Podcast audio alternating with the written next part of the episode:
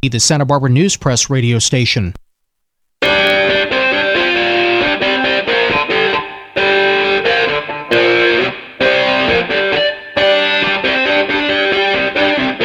afternoon, and welcome to another edition of Money Talk. I'm Neil Kreisel, and Diane Duvernay are your hosts every week, right here on AM 1290, repeated at 11, and on Saturdays at 6.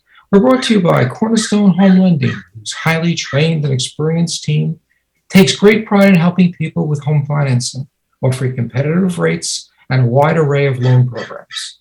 American Riviera Bank, smart banking for smart people in Santa Barbara at Figueroa and Anacapa Streets in Montecito's Upper Village. And Arlington Financial Advisors, a leading wealth management firm in Santa Barbara, providing its clients with the personal care and attention of a small independent firm coupled with the vast resources of a major financial institution. Hi, Neil. Happy Monday. How are you? Good. Uh, happy Thanksgiving. Yes, happy Thanksgiving. How was yours? Um, it was so good. We have uh, um, uh, Leftovers. leftover turkey. Are you going to make a soup? Uh, no, I mean it's, it's not leftovers. I mean we don't have anything left. Oh, you don't have anything left over. Wow, that was good then. Excellent. Well, glad to hear it. So, before we get into the articles, let me introduce our guest. We have with us today Stephanie Walter. She is the founder and CEO of Erbe Wealth. Thanks so much for being here with us. We appreciate it, Stephanie. Thanks. Thanks so much for ha- for having me. Um, so uh, our first article today um, is um, is it's an article about Cathie Wood, who is the head of ARK uh, Funds, and I don't want to sound like I'm I'm picking on her uh, because it's going to. But we've talked about her before. She had one of the best performances of any fund over the last two years and raised literally billions of dollars. And her strategy was to own very few stocks and all of them big name uh, uh, tech companies. Most, uh, the biggest uh, holding was Tesla. And an article today has two points that I think is really worth discussing. Uh, one is after an incredible run that put her on the front page of every newspaper last year, for the 52 weeks ending this week, um, she is actually down when the S&P is up 23%, which is an astounding reversal. And we've talked about how stock pickers and people with, you know, unique uh, strategies will do really well when they do really well, but then things turn around and they keep doing what they're doing. Uh, so the idea of somebody's really smart and really can pick stocks and I want to go with that person, I think is somewhat suspect. But the second part of this article is really interesting. What she says she's going to do is she's going to start to short stocks in the benchmark indexes of technology companies. And what she's saying is she wants to increase her leverage by staying long the disruptors, as she calls them, like Tesla, and going short against the old guard. So she's actually increasing her risk profile, despite the fact that this year has not turned out uh, to be particularly. Uh, So, uh, so old guard is she speaking of like Google? Is that considered old guard? What's old guard? Microsoft, I guess, uh, Oh. uh, uh, IBM, uh, you know, uh, Cisco, uh, whatever it is. I, I did. They didn't discuss her portfolio, but but the point is, when your strategy doesn't work, what she's basically doing is doubling down. Oh, absolutely. yeah, and, and investors are, you know, still sticking with someone that you know. We talk about it, you need to diversify. Uh, the people who do really well as stock pickers, in my view, are people that you know just happen to catch a wave that suits them, and they are always famous people that last for a couple of years, maybe three or four years, and then you see what happens. I think in So the music industry, they call that the one hit wonders. Yeah, yeah. Only these people make more money. Uh, that's true. Um, the second article is the discussion. It's called "Will Tax uh, Will Taxing End Buyback of Stocks?" And in the Democrats' uh, uh, Build Back Better Act, there is a provision to impose a one percent tax on stock buybacks. And, um, you know, 1% doesn't sound particularly uh, impressive, but that would result in $124 billion over a 10 year period. And, you know, companies typically use its excess cash or even they borrow money to purchase uh, stock, and that lifts because they're buying it lifts the price of the stock. And um, the um, you know the irony of it is, good economics says that you raise money from the public because your return in your business is better than the individual investor, and you only return money when you no longer can have a return greater than the investor.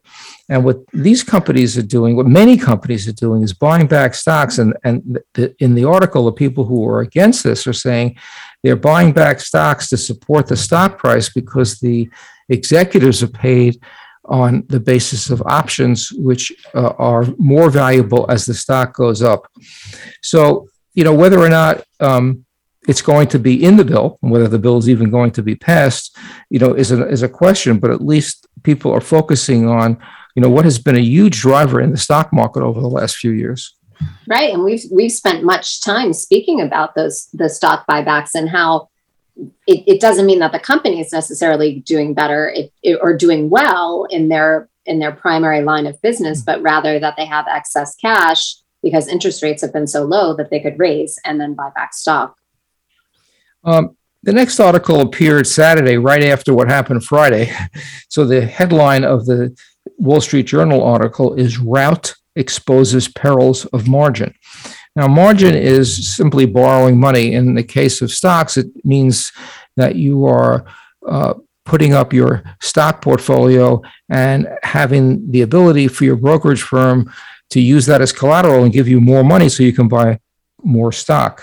And um, it obviously margin debt uh, increases your return if you're right, and it gives you little room for error when you're wrong. And margin borrowings in October rose 42% from a year ago to almost a trillion dollars, according to the Financial Industries Regulatory Authority. And um, it's in this, at least in, in the, I don't know how they got this statistic, but in the article they talk about it's basically individual investors and young people. So it's it's again this whole notion of I'm real smart. Uh, I don't really have to worry about risk, and now you're increasing that risk, trying to get even more bang for your buck by uh, having uh, a large margin debt. You know, and and for anyone who's been around um, the the the stock market for any period of time, like any of the previous um, bear markets or stock market drops, can see what happens to people when they margin their account and the and the market drops precipitously, like in 2008 or even 2000 and 2001. And so it's it's something that people need to be very careful of. And those margin calls are real, and they liquidate your stock if if you don't have the money or you, you don't bring in more cash. You know, it's interesting. We're talking about margin as it relates to individual investors, but over the last two or three large bear markets, a lot of what you would think of savvy uh, business people, uh, that is, senior executives of companies, had huge gains in the stock that they owned in their companies, and they borrowed against it. It wasn't margin; it just they borrowed to build a huge house somewhere or to buy a yacht. And so when their stock went down, they got squeezed, and that's why some of the largest um, uh, or the, the richest entrepreneurs in, in you know 2000 and in t- uh, 2008 got really really hammered more so than they would have um, and the last article we have today is index funds get stuck with memes. And uh, I'm going to edit the first, even though this is the Wall Street Journal, I want to be careful not to break any radio rules for the FCC. Uh, but it says here Does it matter if your chairman has a small bleep bleep? Uh, the um, head of GameStop, uh, to be funny, uh, uh, tweeted some comments uh, about himself, and as a result, tweet, tweet, not tweet. tweet, tweet. No, yes. no, he he tweeted. He was he was really. Well, he might have been being a twit. no, tw- tweet tweeted is is is is like yelling. No, okay, um, but uh, what happened was the stock went through the roof because people thought it was funny. And so what we have here is, you know, which is not that big a surprise. Uh, you know, young people thinking it's really cool, really funny that the GameStop um, executive would be so risque. But here's the purpose of the article. Uh, some people don't even realize they're exposed to this because uh, both, for example, uh, GameStop and um, GameShop, you know, GameStop and AMC Entertainment, the theater owner, they're in the Russell 2000 index of small companies, and so is Avis. So when you are put into an index fund like the Russell 2000, you're buying a piece of, and in some cases, a significant part of those index funds are these meme stocks. So without even realizing it, you're part of this, uh, what I think is craziness. Yeah, well, you know, and that's that's one of the downsides of owning the index because you own all of it, the good, bad, and the ugly. Right. Uh, you're listening to Money Talk on AM 1290 KZSB, and we'll be right back.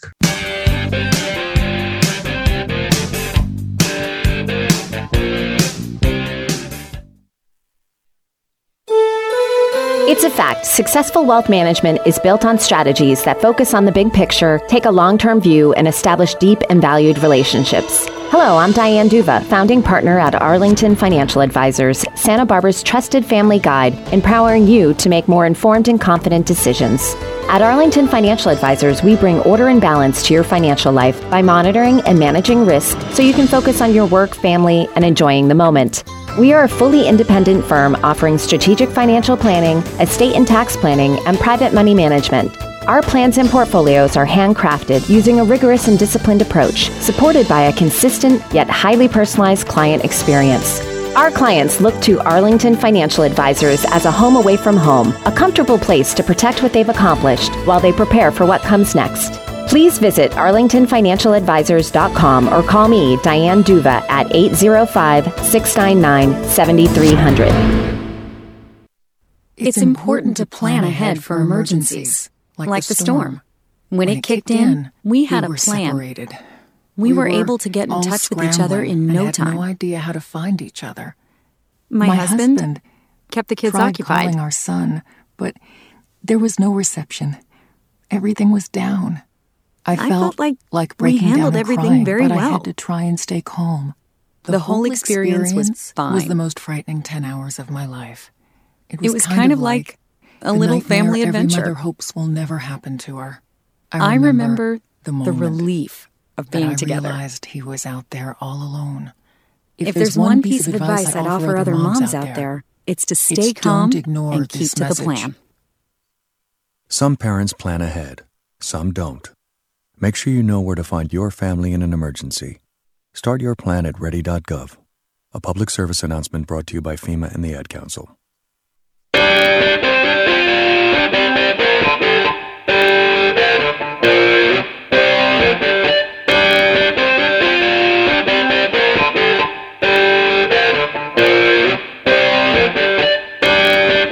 Welcome back to Money Talk, brought to you by Cornerstone Home Lending since 1988, a mortgage banker and direct lender that believes in providing in depth loan consulting to its customers in a personalized and honest manner. And we can be reached at 805 564 1290, or you could email us at moneytalk1290 at gmail.com. So if you're just joining us, we have the pleasure of having Stephanie Walter, who is the CEO and found- founder of Erbe Wealth out of Denver, Colorado. Stephanie, thank you so much for being here with us. Oh, thanks for having me. So tell us, how did you come up with the name of your firm, Urbe?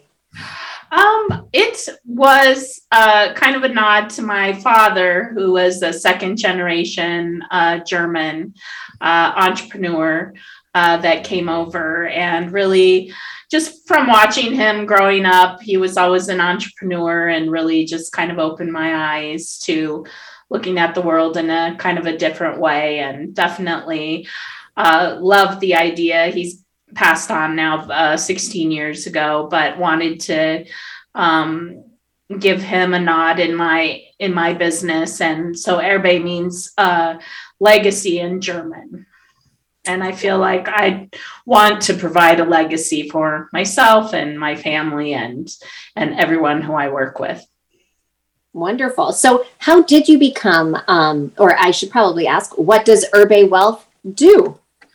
Um, so, what I do specifically is I raise money for syndicated investments, uh, real estate investments. So, for someone listening out there, we buy commercial real estate um, in certain markets that that we feel will perform really well, and then I raise the money um, to from people who will be passive investors in in our investment, and usually they hold on to the money or the money is tied up for about three to five years. Um, we pay eight percent preferred return, um, but my partner and I are on our eighth deal together, and um, we routinely return about 20% annualized rate of return to our. And do you, do, do you source the real estate or do you just, do you just raise the money for a developer or a syndicator? Actually, I raised the money for my partner.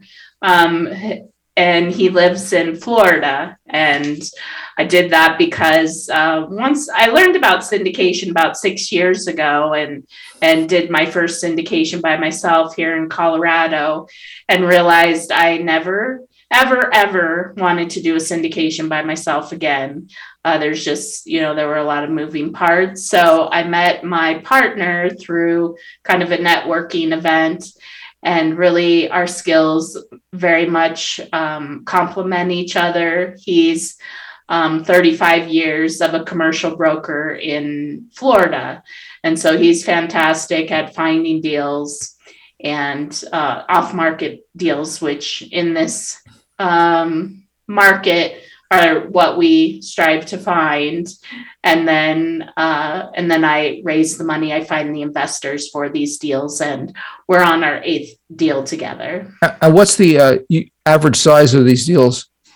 um, we since we've gotten together we just really had a philosophy of where we kind of wanted to grow organically. We didn't want to go out and buy like a four or five hundred a unit apartment complex. We wanted to kind of start slow um, because we wanted to grow our investor database and make sure that they were really happy with what we're doing and kind of grow slowly. So we started, you know, with smaller um, complexes like 23 units. Um, we're you know, moved up. Now we're at 55 units. The one we'll be closing in a few weeks is 160 units. So what that means as far as cost, um, the one we're closing um, in a couple weeks is 18 million, and we closed on one a month ago that was 10 million. So, So, you- I would so, you, say, so you're doing you're do, basically doing residential. yep. That that is what we we like is the multifamily. We have done a retail center here or there, but largely it's multifamily. And what's the cap rate you're able to buy these at? Well, yeah, we're always looking to buy at least an 8% cap. Um, and at this point, those are off market deals. So if we don't, uh, we're very selective. So we only come across, last year, we, um, we only had two apartment complexes that closed, and that's pretty average. About um, two we close on a year. So it takes a lot of looking, uh, searching, doing a lot of due diligence until we find one that works for our investors. And this is all in Florida. Yes, everything we've done, bar one, we did one in Waco, Texas, that was brought to us by by someone. But um, other than that, it's all Florida. And so, so when did you first become, um, in, or did you discover that you had a passion for real estate? Given that your background, you you owned a, an insurance agency before you got involved in real estate. So, what made you make that change or and take the jump into real estate? Well, I always loved real estate. I just didn't have a, a, great deal of education with it. And so I, even when I became an insurance agent about 16 years ago, I would buy um, you know, single family homes in areas where I'm a, I'm a native to Colorado. So I had feelings where areas were going to kind of come around and, and, you know, change a lot. And luckily, you know, I made some good decisions and, and found those, those properties. But, um, as far as I went to actually a boot camp, I was invited to a boot camp and I was intrigued by the, by the title, which was how to, you know, buy apartment buildings and went in there and heard what a syndication was. And I just really loved the idea. I'd never heard of it. Um, of a group of people who buy, you know, something much bigger than anyone could do on their own.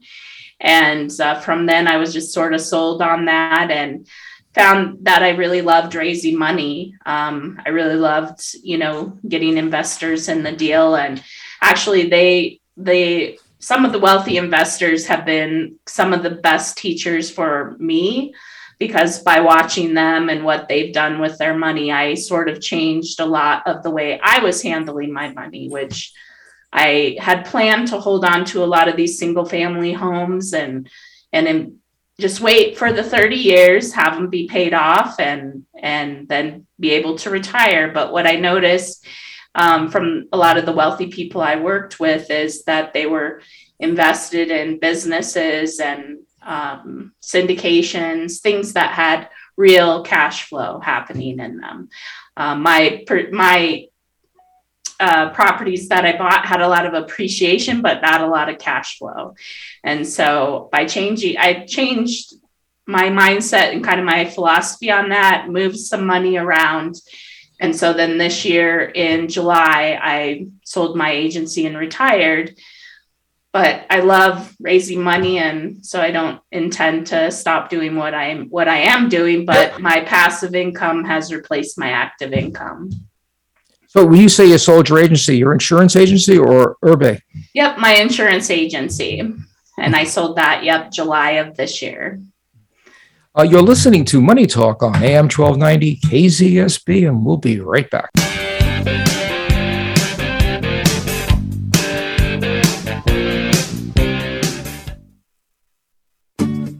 The Land Trust for Santa Barbara County conserves natural resources, agricultural land, and open spaces for the benefit of present and future generations. Here's Executive Director Meredith Hendricks. What we're trying to do at the Land Trust is protect land forever agriculture, conservation, habitat, recreation. Our mission is to sustain the beauty and the habitat, the recreation, and the agriculture values throughout Santa Barbara County, every part of it. We'd love to have you sign up for our newsletter and our electronic newsletter. You can do that through our website, sblandtrust.org. We love telephone calls and, and also write me a handwritten note if you'd prefer, and I'll write you back. Our website is the best place to sign up for regular updates about our work, sblandtrust.org. To learn more about the Land Trust for Santa Barbara County and their efforts to preserve natural resources and agricultural land, go to sblandtrust.org or call 805 966 4520. You use tearless baby shampoo because it's gentle on your baby's eyes. You make sure his toys don't have any sharp edges. You always test the bathwater to make sure it's not too hot.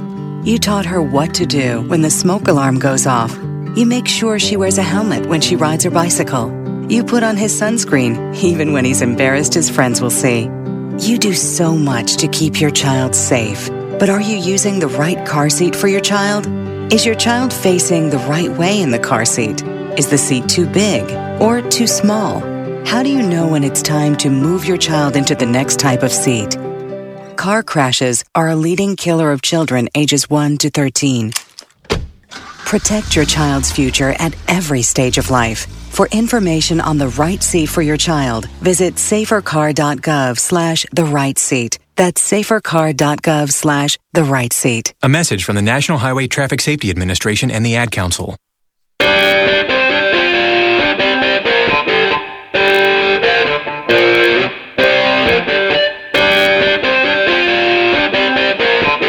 Welcome back to Money Talk, brought to you by Arlington Financial Advisors, a leading wealth management firm founded on providing thoughtful, objective, and comprehensive financial guidance for families and entities who are seeking long term financial confidence.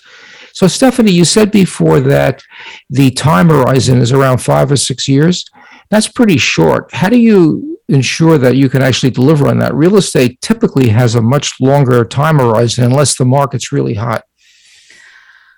Yeah, I mean, we we've been you know working together uh, since 2019, so we're definitely in a cycle. Um, and actually, you know, at this time we're looking at horizons closer. We tell everyone five years, but um, we have several properties that'll be cycling out in three years, and it's simply it's pretty we just kind of have a, a lot of things happening in Florida, and that's why it's really important to know, you know, if you work with someone in this industry, how familiar are they with the market? What's going on in this market? Well, Florida, it's about 2,000 people a day are moving to Florida. Um, so they have severe housing shortages. We've been uh, we're in a lot of different places in Florida, but um, currently we're going to be closing on our fourth deal in Tallahassee and we we love Tallahassee. We just that has a lot of really interesting things happening in that economy. One is um, they kind of overbuilt the student housing there, and there's a severe shortage of just housing for regular people, and it's it's just growing like gangbusters there. And so, I mean, people say that it'll be probably close to 10 years before they can catch up with the building that needs to be done there. So we always, you know, in our projections and everything, we project in our pro forma about a 3% rent growth for the three to five years. But I can tell you from being in that market last year, the rent growth went up 18% uh, just last year. And of course, we're not expecting that to happen you know, for the whole time that we hold the property. But um, there really is something happening in that market right now. Is Florida restrictive as other cities with evictions? Are you allowed to evict people for non-payment? Yes, it's a very landlord friendly state. So when we were during COVID, uh, our occupancy and our rent collection stayed above 95%. And so when when you talk about um, you know Florida and and the the fact that they have favorable tax rates over the break, we were talking about something called cost segregation. And could you explain that to us? Yeah, cost segregation is uh, something that's been around a really long time. And actually, um, through this Build Back Better, they haven't made one mention of this particular strategy um, which we use on which we've used on every property we've purchased which basically it's a study where we pay for an engineer to go out to the multifamily property and they just um, go ahead and categorize every single piece of property. At so we're talking flooring doors, doorknobs, lighting, HVAC equipment, and they break it down into all these different categories. And essentially, what they do is they accelerate depreciation to one, five, or seven years. What that means for our investors is that you know, roughly, I tell someone if they're going to invest $100,000, they should expect to get between 35 and 45% back as a as uh, a tax benefit. So if you invest a hundred thousand, you would expect to get thirty-five thousand or forty-five thousand back as a tax benefit, really as a as a write-off. Um, I've talked to a lot of wealthy investors and wondering why this is something that's never been brought up. You know, the 1031 is definitely was something that uh, the lawmakers were discussing and we I couldn't really come up with a good reason why they didn't think of of addressing this particular tax strategy um, other than maybe it's something that the politicians take advantage of themselves and don't want to touch but I, I don't know. But I can give you a reason though, uh, and that is, uh, and I'm older than both of you, so I remember uh, back in the 80s, uh, a thing, a word called recapture. And what recapture is, is when you end up with no cost basis and the real estate is either sold or bankrupt uh, below your basis, which means the investor is going to end up with a phantom uh, tax uh, gain right when he was told that he or she lost all their investment.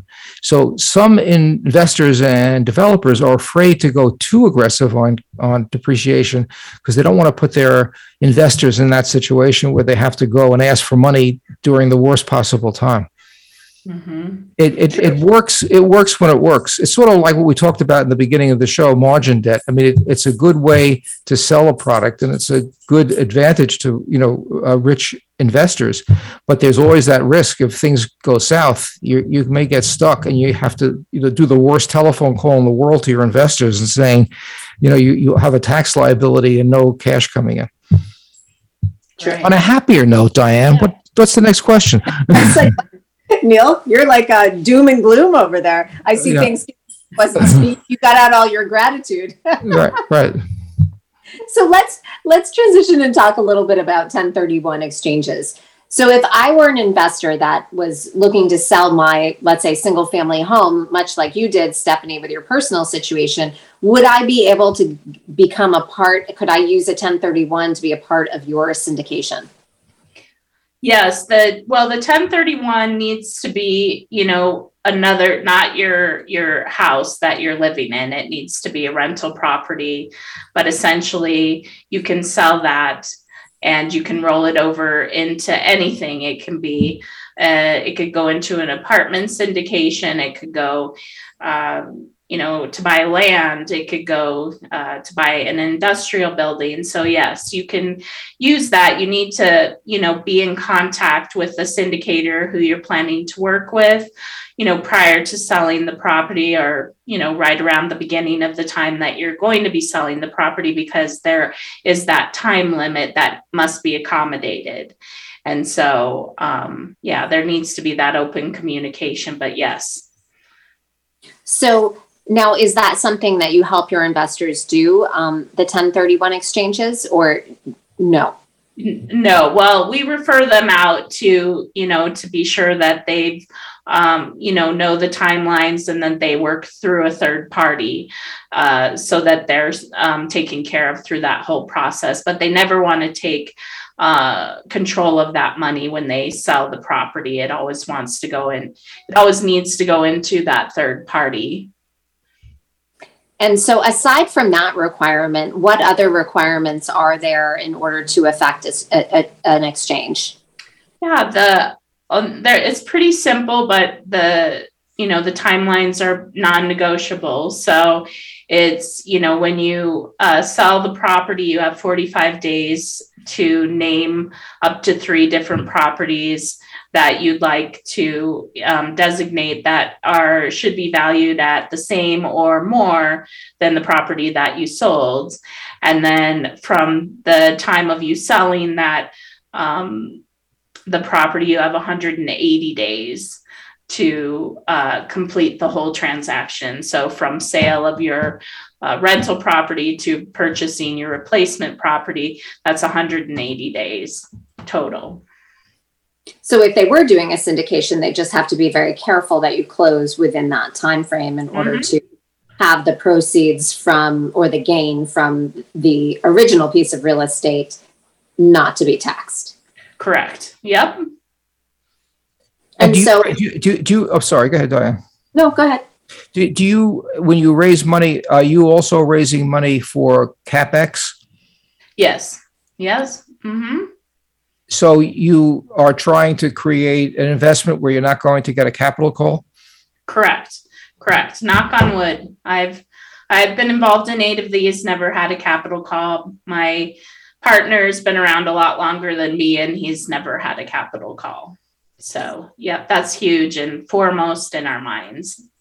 Uh, when are you moving to Florida?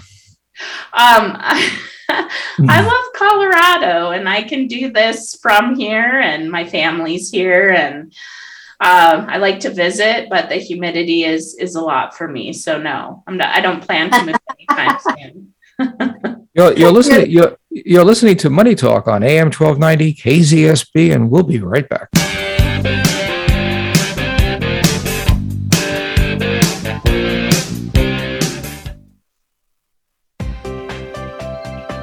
The Greater Santa Barbara Hispanic Chamber of Commerce is the premier advocate for the Santa Barbara County Hispanic business community. Here's Miguel Avila. The Hispanic Chamber primarily is the Latino owned businesses. They need uh, advocates and they need lobbying, they need representation. We are very active creating, generating events for networking. And while you're networking, socializing, having fun, you are at the same time taking care of business. For the last past 10 years, there's been a 34% growth in Latino owned businesses. Latino women are the leaders, number one leaders in all this growth. And the fastest growing population in this country is the Latino population and we all consume, you know, and we all look after our families. So all of that is translated into contributing to the economy. To learn more about the Greater Santa Barbara Hispanic Chamber of Commerce, check out the website at gsbhcc.org or call 805 896 0851. As a parent, it's what you do. You protect your children. You teach them how to brush their teeth, how to wash their hands, to look both ways when crossing the street. You take them to the doctor when they're sick. And you vaccinate them. And you vaccinate them. And you vaccinate them. I didn't know there was a vaccine for meningococcal meningitis, and my daughter died. And my daughter died. And my daughter died. There wasn't a vaccine to protect against strain B meningococcal disease when my daughter died. When my daughter died. When my daughter died. But now there is. Just get the facts and vaccinate. It's the right thing to do. Please visit nmaus.org.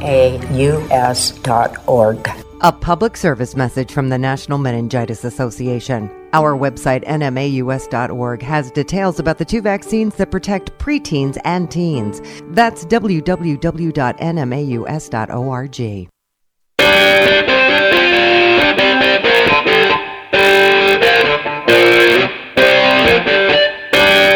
Welcome back to Money Talk, brought to you by American Riviera Bank, making your life easier with cutting edge technology. Mobile deposits, free use of every ATM machine in the country, and a level of service other banks can only dream about. And so we're we're speaking with Stephanie Walter, who is the CEO and founder of Erbe um, Erbe Investments, and we're talking about real estate today. And so, um, you know, Stephanie, you also do a lot of um, speaking and webinars uh, talking about various topics in the real estate industry. And one of them is reasons not to put your money in a 401k, which I cannot think of one. So I would love to know your thoughts on that. Yes. Um, well, uh, I am going to go back to just kind of a mindset change and sort of I had to come to this when I w- I'd been working with a lot of very wealthy people. And I did notice that, um, you know, as I go through their financial statements, I couldn't really, um, you know, a lot of them didn't have a lot in the 401ks. If they had them, it was, you know, at a, a job that they'd had many, many years ago.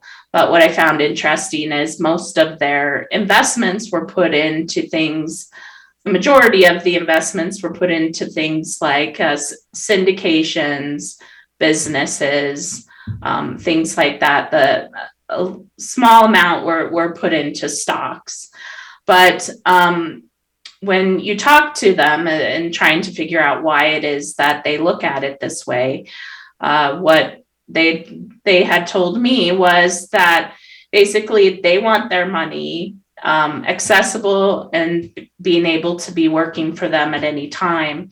They want that money to be providing a cash flow that is available to them, not in you know 20 or 30 years, but something that's available to them right now. If and if you'd ask the investors I work with what they find more important, cash flow or accumulation, or I'm sorry, cash flow or net worth. They're going to tell you a hundred times over it's cash flow. That's what their investing is designed to do is to give them a cash flow every day. Of course, it's easy not to not to have a 401k when you're already rich. Uh, the you know that you know that obviously if you're rich you don't need it. Um, so, but interestingly, you you said that liquidity is important. So you know I would think the last thing people want to invest in is a real estate, and b even worse than that would be a syndication where you have no control.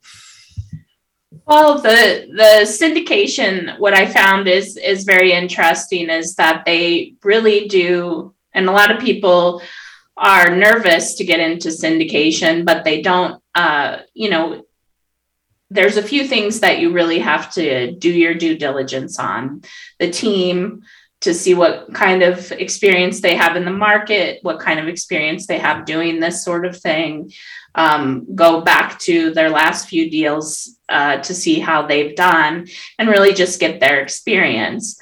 Once they can determine that, uh, we have investors, like I said, that have invested with us. Uh, we're on our eighth deal, and I have investors who've invested with me in our first deal together and now are investing with us on our eighth deal together. And that's how we designed kind of our business plan to be to attract the investors to invest again and again. And so it really does depend on you, you know, it's not every syndication, eh, not every syndicator invests in the same thing. They invest in a lot of different types of real estate.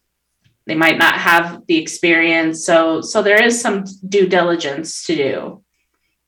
And so, what i- what um what type of leverage do you employ? And part two of that question is, do you have one particular bank that is supportive of you? So while you're negotiating a deal, you know you've got the ability to to finance it. Yeah, we work with a lot of different banks. We are a preferred, um, we are per, a preferred borrower of Freddie and Fannie. Um, most of the deals that we do are at uh, 75%, um, and then 25% uh, we raise that money as long and including the capex we which is on top of that capital x is is the expenses that we foresee you know incurring in the property And so how do you and your partner get compensated through through the structure?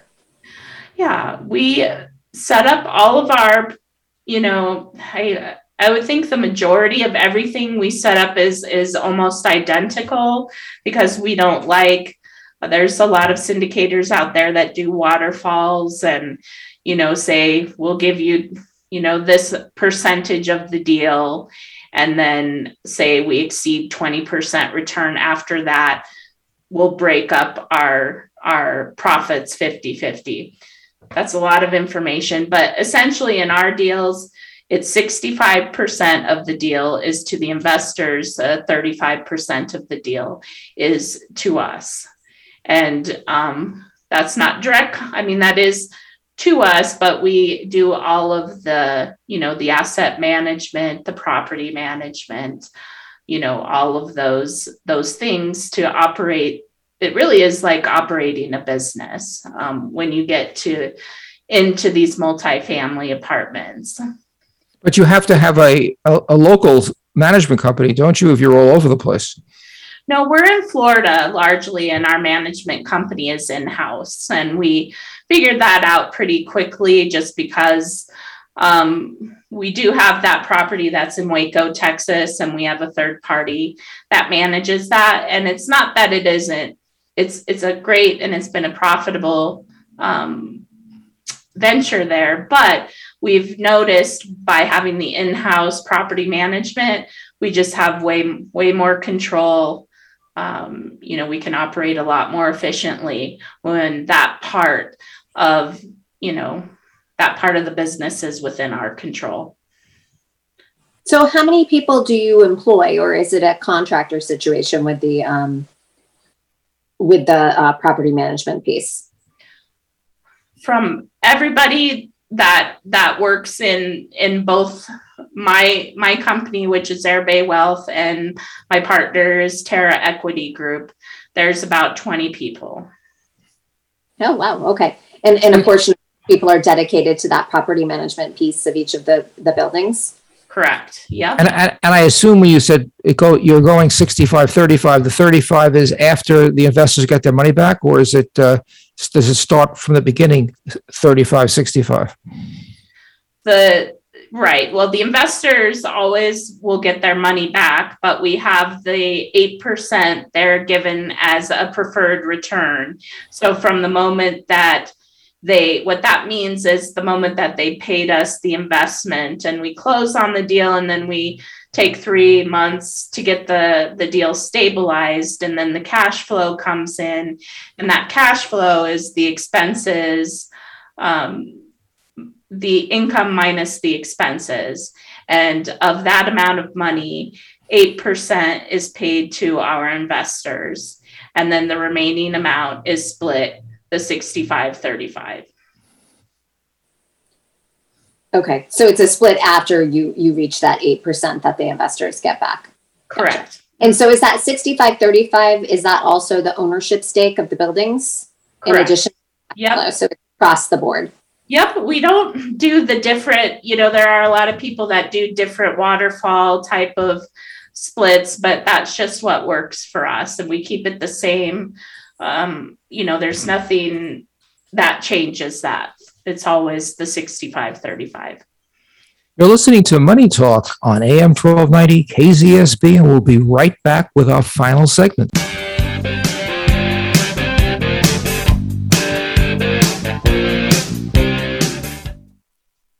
We can help him soothe their pain. Hi, I'm Eddie Tuduri. I'm the founder of the Rhythmic Arts Project, or TRAP as it's better known. I wanted to tell you a little bit about the work we've been doing during this time of Corona. Our virtual classes have been reaching out and inspiring students around the world, as well as right here at home. Our primary objective is to promote the inclusion of people with different abilities, as well as their typical peers in all aspects of everyday life. Like everyone struggling to make ends meet in our nonprofit world, we depend on donations from folks like you. Please review the website at traplearning.org and give what you can. I'm very grateful.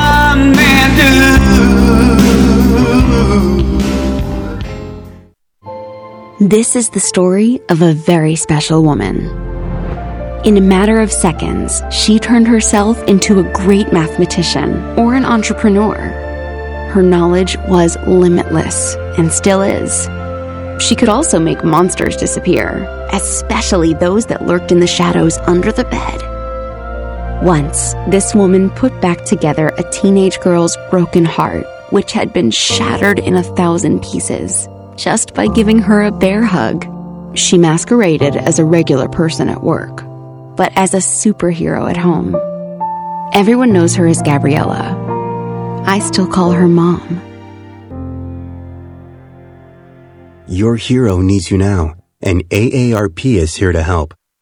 Find the care guides you need to help, complete with tips and resources at aarp.org/caregiving. A public service announcement brought to you by AARP and the Ad Council.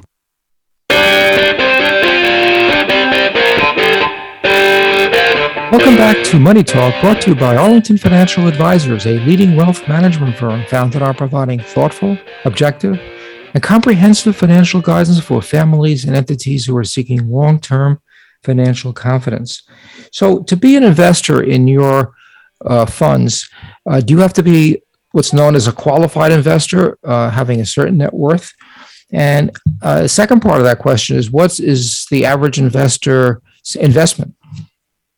Yeah, um, for ours, yes, um, we do the 506Cs, which mean you have to be an accredited investor. So, yes, you need to have at least a net worth of a million dollars minus your primary residence, or you can qualify based on your income, which would be 200,000 if you're single, 300,000 if you're married. And so, what is the average investment of uh, your Um, fund? It sort of depends. I mean, we, I'm gearing to talking to a lot of people that, you know, really haven't heard of this type of investing before. Um, so we usually say a hundred thousand is the minimum investment, but for certain, you know, people, if it's their first time investing, um, will um, move that to fifty thousand. So, so you have to basically uh, have you have another role in which is to deal with a bunch of investors. It- Investor relations becomes an important part of your role. Correct. Yep. Yep. Absolutely. The most I I love it. I was I was in insurance before, so I I love customer service. I really love this type of of investor relations because you get to really I mean a lot of people in this day and age they're not used to picking up the phone and being able to reach someone, you know, without having to go through a whole, you know, litany of of instructions to get where they want to go. And so um, just, you know, the little bits of customer service I find that people are, you know, they're just thrilled with. Have you been able to borrow money without a personal guarantee? Do we uh, invest? Do we? No, have you been, have you, have you, uh, have the banks given you the seventy-five percent without having to get from you or your partner a personal guarantee? It, yes, and that it's a non-recourse loans are everything that we do, which um, is anything over a million dollars. And yes, that's what we do our non-recourse loans.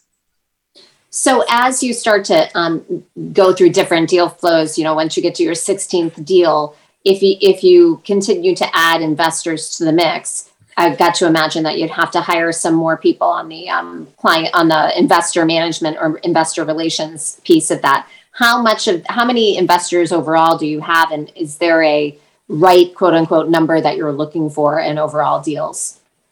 No, I mean, I just find that people that invest with us usually come in with a lower amount, especially if they're not familiar with the deal. And then in their next deal, or I think what we see a lot is people that have a lot of rental income or rental properties. And um, when they see that this money is uh, kind of takes the stress out of being a landlord and they're able to have the cash flow without worrying about those those 2 a.m calls about having to come fix the furnace or whatever. Um, i find that once they've invested once then they want to sell the property and move uh, the money into our next investment. Um, but yeah as far as like a number of investors it's just we have them kind of all over the board. So I, I mean we're probably gosh right now i think we're approaching 100 so it's a pretty small group Now, if somebody was listening today and um, wanted to get in touch with you to find out more about maybe your ninth and 10th deal coming down the pike, what would be the best way for them to reach out to you or learn more about your business and how to be, how to become a part of your syndicate? Yeah, um, the best way would be to go to my website, which is www.erbe, E-R-B-E, wealth.com. And um, there's there's a lot of content. Uh, put tons of content on the website that really just kind of educates people to this type of investing. The there's a new uh, report that you can download, which is the five reasons that this type of investing might be for you. We'll have to leave, we'll have to leave it there, Stephanie. Thank you. Thank you so much for being our guest. Thank you all for listening. You've been listening to Money Talk and we'll see you all next week.